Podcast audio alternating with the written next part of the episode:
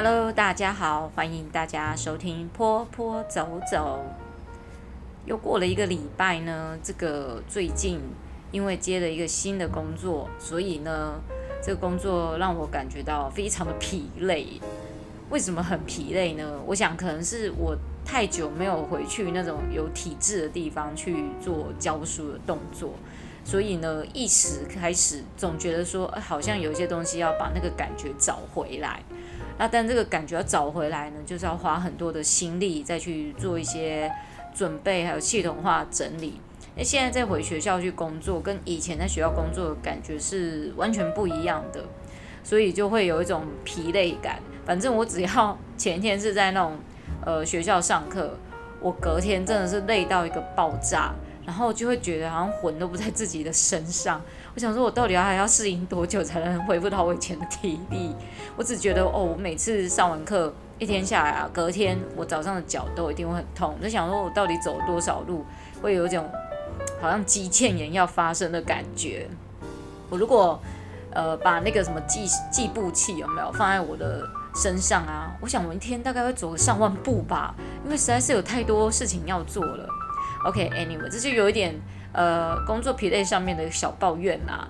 但其实我觉得有工作是感觉蛮有那种生活的存在感的，跟之前疫情比较起来，好像现在生活会比较充实一点。不知道大家有没有这种感觉？但我觉得疫情可能现在只是暂缓下来。那看到新闻上面最近北部幼儿园又爆发这个多多件感染的事件，真的觉得我天哪，这个。真的是觉得这个病毒真是有完没完的感觉。那有一些其有一些其实哦，我觉得人不是故意要去感染这个病毒，而是这病毒就是找上门。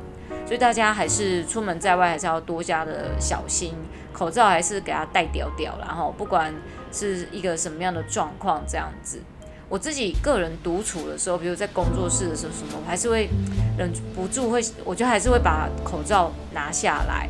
因为口罩戴一整天，真的也蛮可怕的。像我在学校这样戴一整天，你知道那个已经裹在那个口罩里面啊，已经不知道是汗水还是口水，还是我的泪水，就是那种所有的水都混合在一起，那个口罩都会很臭。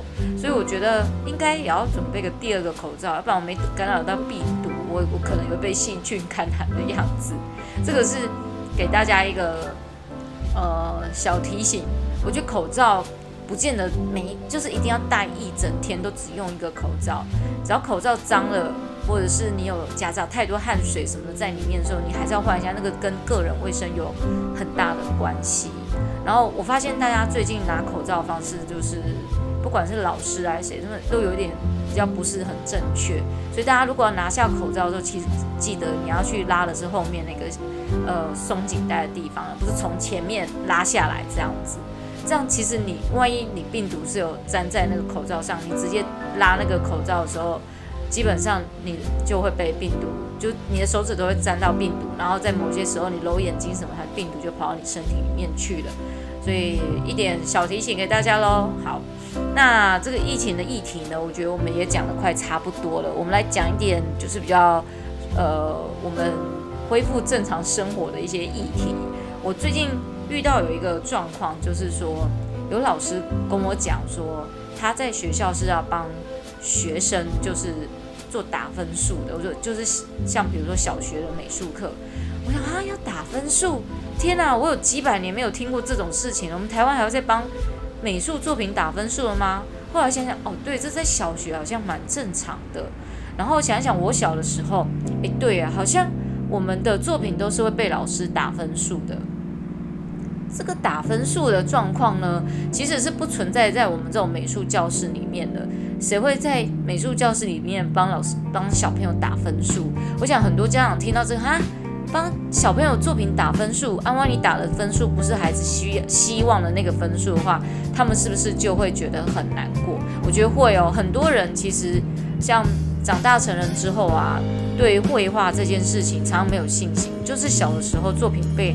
老师打分数，而且都打的有的有一些就是我不知道老师是真心觉得他画的不好，还是只是觉得他不乖不配合，呃，所以把分数打得很差。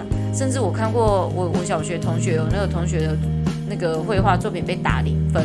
为什么被打零分呢？因为他交了一张空白的图画纸回去，他就是不画，那老师直接打零分。可是艺术其实美术哦，在我们的学科里面，其实它有时候不是会被并入，就是呃成绩里面的，所以有些小孩就是不是很在乎。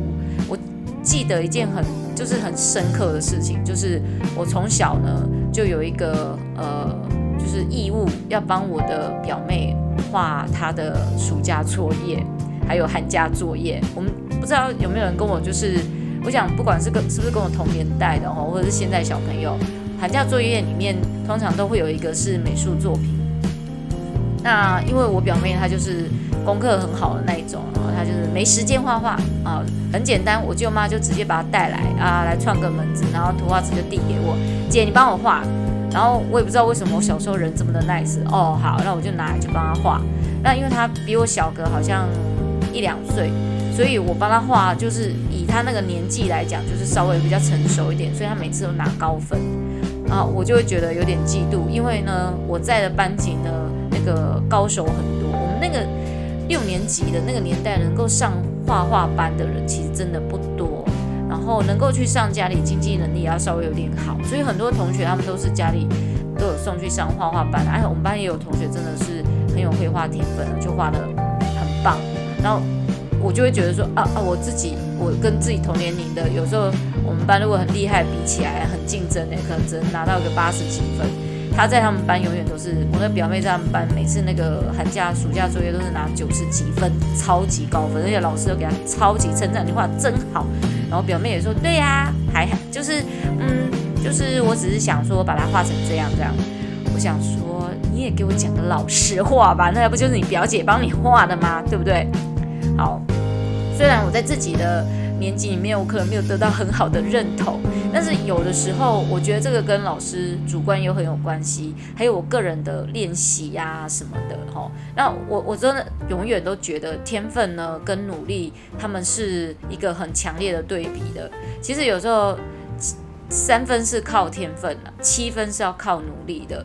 我们也不是就是说绘画天分非常高的那种人，但是你勤于练习是很重要的一件事情。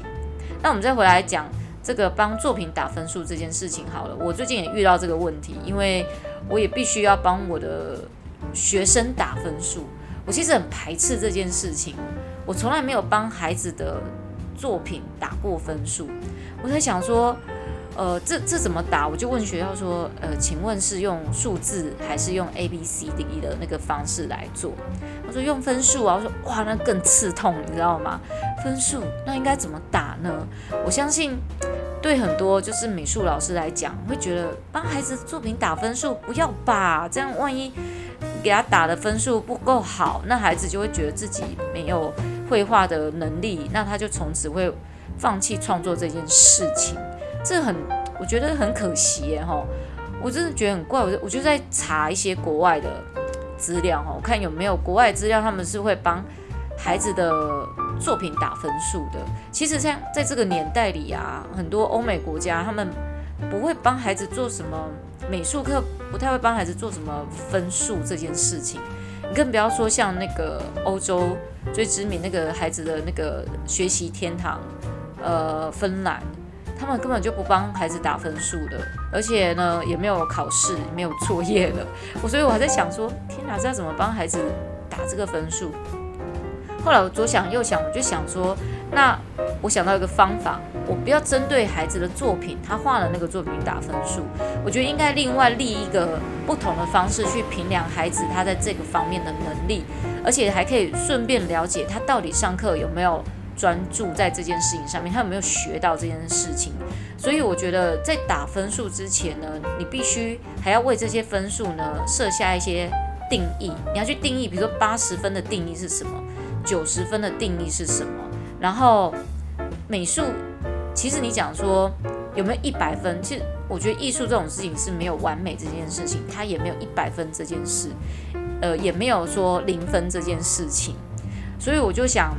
把这个课程呢，呃，里面挪一点时间出来，做一点色彩练习，然后做了一个我设计了一个表格，让孩子可以去玩颜色之余，还可以去看他有没有认真在听我讲这件事情，然后根据这件事情，依照他达成的多少的条件去增加他的分数内容，而且我也把这样子的评分的方式告诉孩子。那孩子呢，他想要得到多少分数，他就会去愿意在这个上面做到多少的努力。但我发现一件事情，呃，只要你跟孩子说零分这件事情，他们都非常的在意，没有人想要零分的。也或许这个学校是比较。呃，在意学业这件事，所以孩子真的很不想要看到他的作品上面是个零分。但我也没有跟他说，啊，你画不好零分。No，我跟他们讲了一件很重要的事情，这个对他们日后只要考试都有很大的帮助。你只要没有写名字就是零分。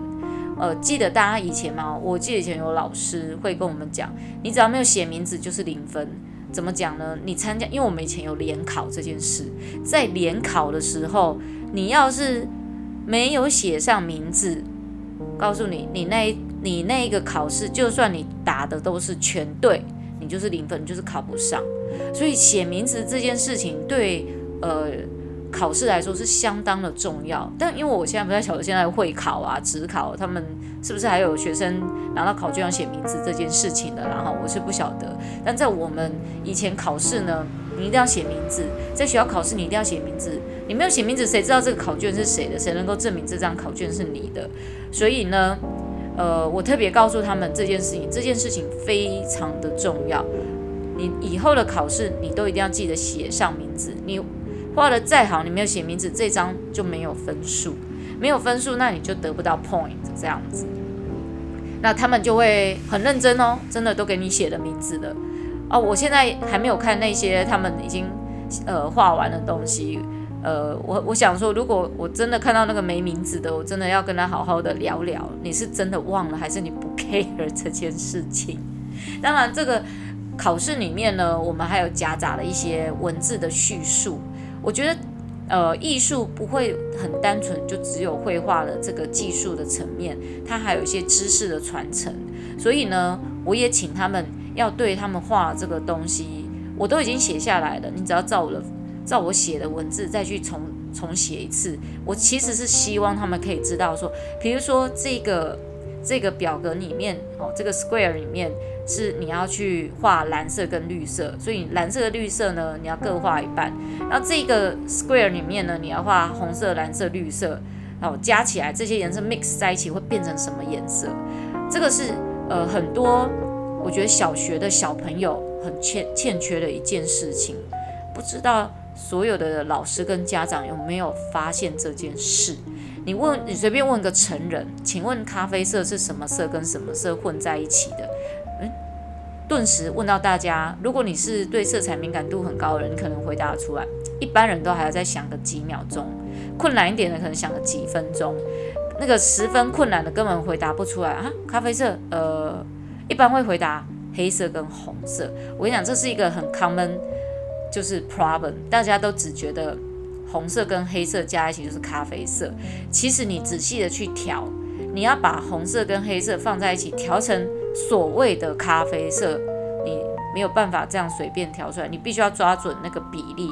这个概念来自于哪里？来自我们小学，我们小学的美术老师在教我们的时候，很多美术老师他们其实，我我后来去看查了一下哦，他们那个。比我们更早的年代，他们好像没有很所谓，像那些师范学校毕业的，他们比较着重在劳作啊这些，呃，画水彩啊、书书法这一方面的，好像比较不着重在教孩子色彩学这件事。哦，那如果孩子问到，哎，这个什么色加什么色，我真的印象中，我的记忆当中，然后我学到的配色就只有黄加蓝变绿色。然后红加黑变咖啡色，红加黄变橘色，这是我最基本的色彩概念了。然后后来我自己，因为我自己走上就是学习艺术这一途之后，我们做了很多，我自己做了很多的色彩上面的研究。我发现你在教孩子的时候，你不能再这么单纯的教他们这样子做了。来，现在大家给大家大概三秒钟想一下，你觉得还有什么颜色配什么色会变成咖啡色？有想到了吗？好，我相信有的人已经有想到了，有的人可能还需要一点时间，没有关系。其实你仔细的去玩各种颜色，呃，小朋友啊，吼，我跟他们讲说，其实你们可以玩一下颜色，比如说好了啦，吼，你紫色加绿色会变成咖啡色，呀，哟，真的，为什么变咖啡色呢？你仔细的去研究它们里面的颜色，紫色里面就是有蓝跟红。然后绿里面有蓝跟黄，那这几个颜色 mix 在一起的时候，它就会变比较深的颜色出来，它就会显现出一种咖啡色。咖啡色还有很多颜色混在一起，有变成咖啡色。大家可以再想想，这个颜色的这个色彩学的一个概念呢，是我自己去混出，我自己去平常在练习混色的时候去调出来的一些一,一路的色系。所以我觉得好像很少会有小学的老师。呃，美术老师会教孩子这个这样子混色方法，所以我才会特别去做这件事。那当然，我一开始做这件事情的时候，是有一个东西启发了我，就是我在呃去年看，呃，其实我们一百零八年课纲出来的时候，就有一个团队，他们拍了一呃一系列 YouTube 的影片，然后去介绍呃国家怎么样去做这件事情。那他们里面有讲到色彩学这件事，还有结构造型，就是六大要素，我觉得挺不错的耶。如果用这六大要素去教孩子这些事情，我们教出来的那种艺术涵养的人才，应该不会仅仅仅只会用黄色加蓝色变绿色，他不会只会这几个原色，他会去想很多的色系变出来是什么样的表现。好，那我就是用这样的方式表格化，再加上文字的一个简单的叙述，去测量孩子他到底对这件事情懂不懂、了不了解。分数就是打在像这样的地方，它是属于知识的一个传承。那我觉得这样，我好像稍微可以比较接受了。如果你叫我只是单纯去帮孩子的作品打分数，我觉得这个，嗯，我没有办法呢，因为每一个孩子都是一个天生的创作家。他有他的想法，他今天给你画一团黑的，中间只给你贴一个金色的一个 star，他也告诉你说这个叫做宇宙的中心。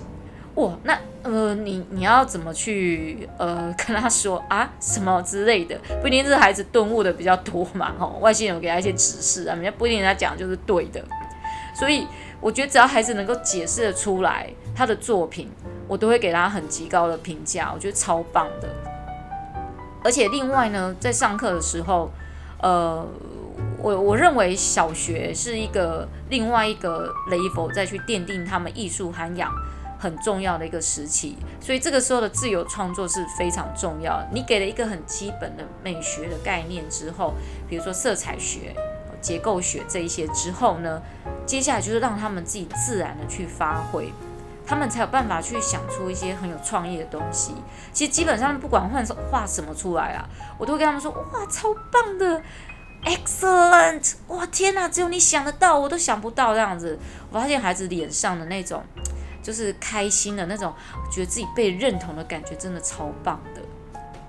但这里面呢，也会遇到有一些比较很特殊的孩子，像有一个孩子呢，他就。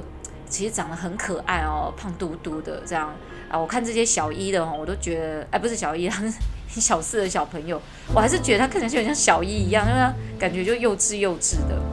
那他跟我讲说，他在他在绘画上面啊，吼，我觉得他很有想象力。虽然他都弄得很 messy，但是没有关系，他至少他愿意一个作品完成。哎，他不是在那边我把你欧北威，然后到处乱丢什么的，他就是有一些生活态度上面比较不好。那我跟他问说，呃，你要不要再做一点什么？他说不用啊。我爸爸说这样就很好了。我不管拿什么给他们看，他们说很好啊。其实大家有没有听出这个孩子里面的一个，嗯，他的一个心情，就是他的爸爸妈妈给他都是只有一贯的想法，没有很具体的赞美。所以孩子他做什么事情，他都觉得他爸爸妈妈，他都觉得他的爸爸妈妈觉得他这样做就 OK，可以很好了。那或许是他爸爸妈妈不想给他压力，有点像是放任教育之类的吧，哦，有点放养型。呃，基本上我觉得放养只能放在，只能用在放山鸡上面。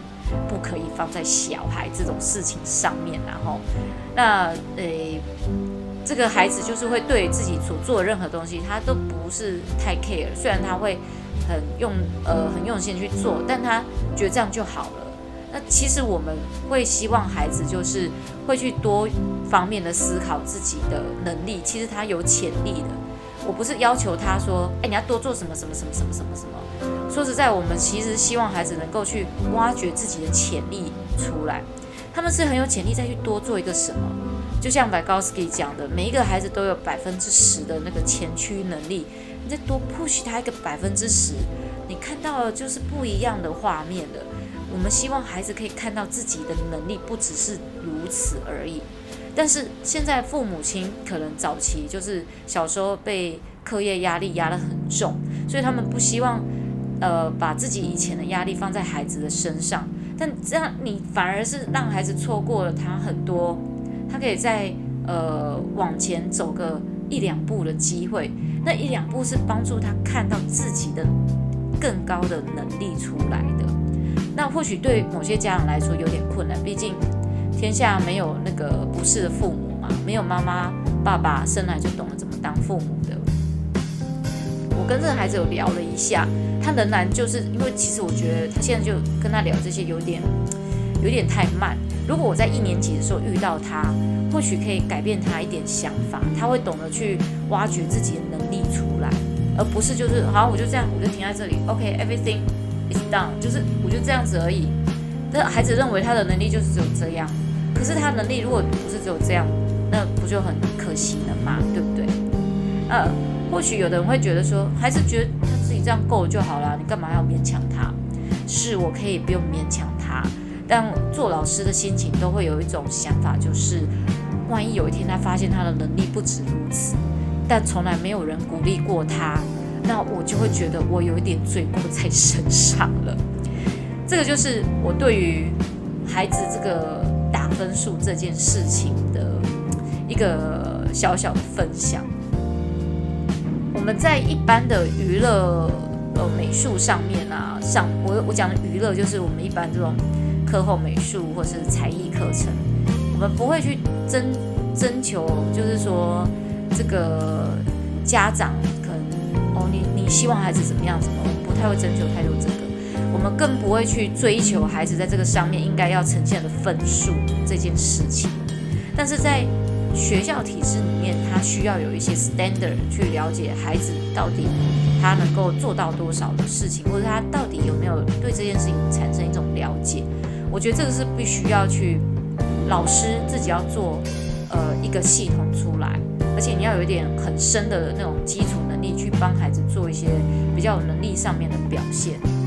我我记得之前有个老师跟我说，呃，艺术的学习不是仅仅在于就是用很多材料创作去表现出他在这个美术上面，或是我们在美术教学上面的能力，我认同。然后呢，他也说到说，艺术有很多部分是需要知识的传承的，我也认同。